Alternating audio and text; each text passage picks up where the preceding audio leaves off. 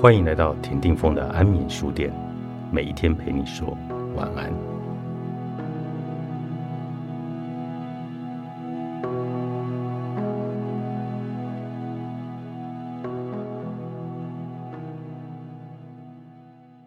时间不需要管理，放掉控制，你可以找回自己的力量，重新定义人生的方向。谁拥有你的时间呢？荷西阿奎列斯说。谁拥有你的时间，就拥有你的心智。当你拥有时间，你就会知晓你的心智。我们每天使用的日历是怎么来的呢？现行通用的历法，阳历或者新历，是天主教宗格里十三世在一五八二年颁行，所以又称为格里历。这是目前国际上最被广泛运用的历法，但大部分的人甚至不知道。这套历法只不过使用了四百多年而已。格里历并不是一个自然的历法，虽然是依据地球绕着太阳运转的周期而定，以三百六十五天均分为十二个月份，但每一个月的时间并不等长。在格里历之前，欧洲使用儒略历，这是一个复杂的月亮历法，但因为有计算上的失误。使得误差越来越大，所以教宗格里格利十三世就决定采用新的历法。但是在当时，为了修正之前鲁略历的错误，所以在宣布改换成格里历时，有十天的时间就消失了。当新的格里历在一五八二年十月四日正式运作的时候，人们隔天醒来的新日期不是十月五日，而是十月十五日。但是在历史上，这并不是唯一一次日子在日历里消失。当英格兰于1752年9月2日转换成格里历的时候，人们醒来时发现日期变成了9月14日。后来也还有很多类似的例子，在说明了现行大家在使用历法的时候，这是一个备受干预的人工历法。现在大部分的国家都采行格里历。有几个是二十世纪以前才开始使用格里历的国家，像中国是在民国之后才开始采用，还有保加利亚、俄罗斯、希腊以及土耳其。最近一个采用格里历的国家是沙地阿拉伯，它是一直到二零一六年才开始使用的。那么，时间就是金钱吗？时间就是金钱的意思是说。某个事物或某一个人的价值，等同要完成或得到他所需要的时间。日历这个字源来自于拉丁文，它的意思是账簿。在格里历之前的儒略历，每个月的第一天被称为 calendars，这天是人们付账单的日子。无怪乎时间就是金钱，是如此的深深地印刻在我们的意识与文化里。而且，这似乎也来说明了使用这个历法的主要目的，是让我们得以追踪自己的账户、付账单、设定好各种的约定。立法就像是一套城市的设定，我们的生活就被设定在这套立法里。由于科技的进步，使得人们觉得时间变得越来越快速。当科技越来越进步，就有更多的金钱产生。而由于时间就是金钱，你就需要做更多的事来追上金钱的速度。所以，我们觉得时间越来越不够用。你是否注意到，当一切都快速在运转时，一些重要的小细节也似乎被忽略了？当时间就是金钱，造成了速度以及物质上量的成长，时间就是艺术，则产生了品质。想象时间品质远比时间就是金钱来的重要的世界，那是一个优雅、弹性与温暖的世界。时间就是金钱，与我们现有的立法息息相关。一个新的立法能否使时间就是艺术而成为主导的价值呢？立法的本质决定了这个社会的本质，而现在世界通用的格里历是抽象与不规则的。在使用这一套历法时，很难去感受到任何的自然元素，因为它与任何的自然现象都没有关系。你不会跟四季交替，月相盈亏而产生关联。这个历法仿佛就是为了让你远离自然。一个历法应该是测量的工具，让你可以和地球、日、月、星辰有和谐的关系。格里历确实是一年三百六十五天，也就是地球绕太阳一圈所需要的时间。但是格里历的月份并不是个标准的测量单位，月份跟周很少会同步。通常都是很随机的，时间看不见也摸不着，所以我们很容易就忽略了以这样无规律的方式来测量时间所造成的影响。但是如果用一把刻度不平均的量尺去盖房子，建造出来的建筑物不会很容易出问题吗？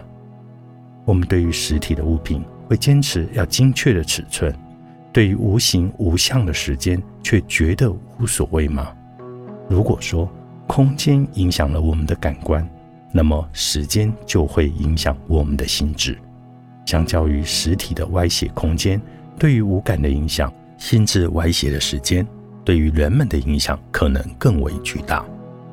历法是一个程式化的工具，与一整年的顺序记录各种事项的发生。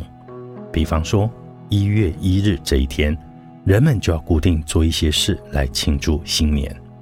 二月份的城市设定就是情人节，五月有母亲节，十月有国庆日等等。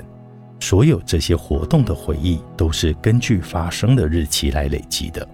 每一个人还会有引发个人情绪的日期，像是生日、纪念日等等。所以，当你改变历法的时候，你就改变了集体意识的城市。那么，我们要有可能把金钱与时间来分开吗？现行的立法是不可能的。但是金钱与真实的时间并无相关，你无法以金钱来衡量你的灵魂。如果可以的话，那你就是把它卖给了恶魔。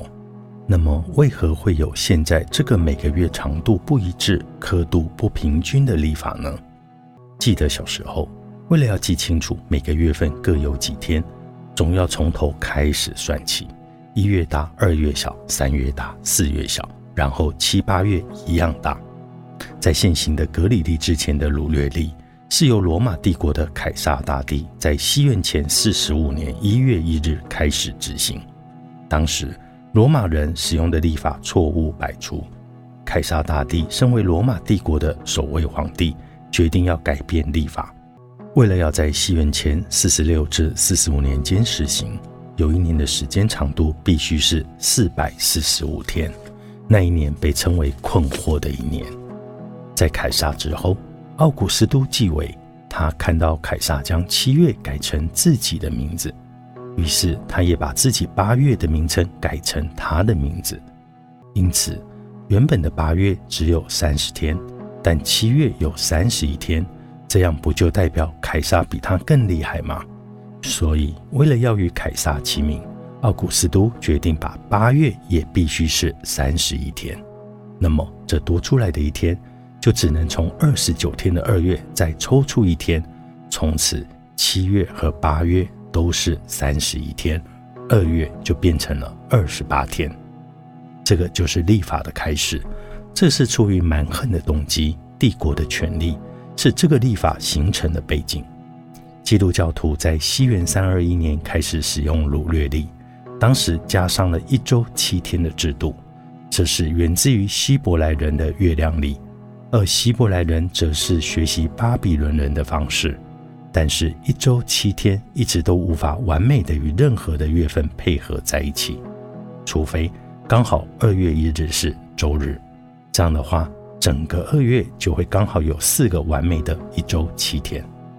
罗马教廷从那个时候开始就来使用儒略历，希腊与俄罗斯的东正教也是。在之后的几个世纪，这些教徒们开始了航海时代，发现了新世界。在一个叫尤加敦的地方，他们遇到了玛雅人，发现他们也有历法，而这个异教徒的工具竟然比儒略历还要准确。他们这时候才发现，原来鲁略历的日期竟然短短的少了十天。于是他们在一五六二年烧毁了玛雅所有的书籍。十年之后的一五七二年，新教宗格里戈利十三世继位。继位后，他宣布的第一件事就是要更正掳掠历。于是，在十年之后的一五八二年，格里格利十三世完成了他的目标。到了二十世纪初期，格里历成为世界的标准。当时，因为欧洲帝国主义已盛行超过了三百年，所以格里历就被接受为世界通用的历法。二十世纪初期，历史上最大的一场战争爆发，也就是第一次世界大战。不到二十年，第二次世界大战爆发，一九四五年因为两颗原子弹而结束。从那之后，整个世界就不断的有战事在发生。一直到现在仍然如此。你知道，格里历以二十八年的周期不断的重复，每隔二十八年就会有七个闰年。我们可以从一九四五年开始看，这一年广岛与长崎的原子弹结束了二次世界大战。在一九四五年之后的二十八年，也就是一九一七年，美国加入了第一次世界大战。一九四五年后的第一个二十八年的周期。是一九七三年四月十号，纽约世界贸易中心的双子星大楼启用。再过二十八年之后，也就是二零零一年九一一事件发生。所以这是巧合吗？也或者这样的时间周期其实隐含了战争的意识？如果不和谐的历法引发了战争，那么和谐的历法是否能带来和平？由现行历法的演变，可以知道我们所习惯的时间，并不是自然的韵律，而是人为所制定的。绝大部分的人活在历法来决定生活，却从来不知道这套历法的由来，以及对我们产生了什么样的影响。也可以说，格里历是一个充满阳性能量的历法，为了政治或者宗教的目的而产生。但历法就是时间。时间就在我们的生活里，谁操纵了时间，谁就操纵了我们的生活。有意识的来感知时间，才是有意识的生活。赫西博士在他的《停止时间》这本小书里说：“时间是个灵性的事。事实上，时间是全然灵性的。这就是为何你无法看见、品尝或触摸时间，因为你只能感觉它。”每一种历法都有它适用的方法与时机。我们现在通用的历法制定了人们在阳性的人造时间流里，以机械的段落分明的方式来运作。但人体的运行、自然的递嬗、生命的律动，都是圆滑的、曲线的，是流动的与循环的。在过程中累进与演变，过程中的变数就像太极图里的阴中有阳，阳中有阴。在流动变化中产生了无限的可能。如果我们愿意开始采行新的和谐的历法，我们就可以改变时间的城市，改变我们的心智模式。二十三月亮共识力就是一个阴性能量品质的历法，可以平衡现在过于阳性的能量，将不和谐的战争意识调整为和谐的和平意识。十三月亮共识力与连续的脉动的时间之流来看待时间，而不是切割分明的起跑点与死线。我们每天过的日子，不是与自然分离的人工时间，而是与万事万物共振连结的生活。这才是真正的万年历。爱的共识校准与星际玛雅十三月亮历同频创造。作者彭子文，商周出版。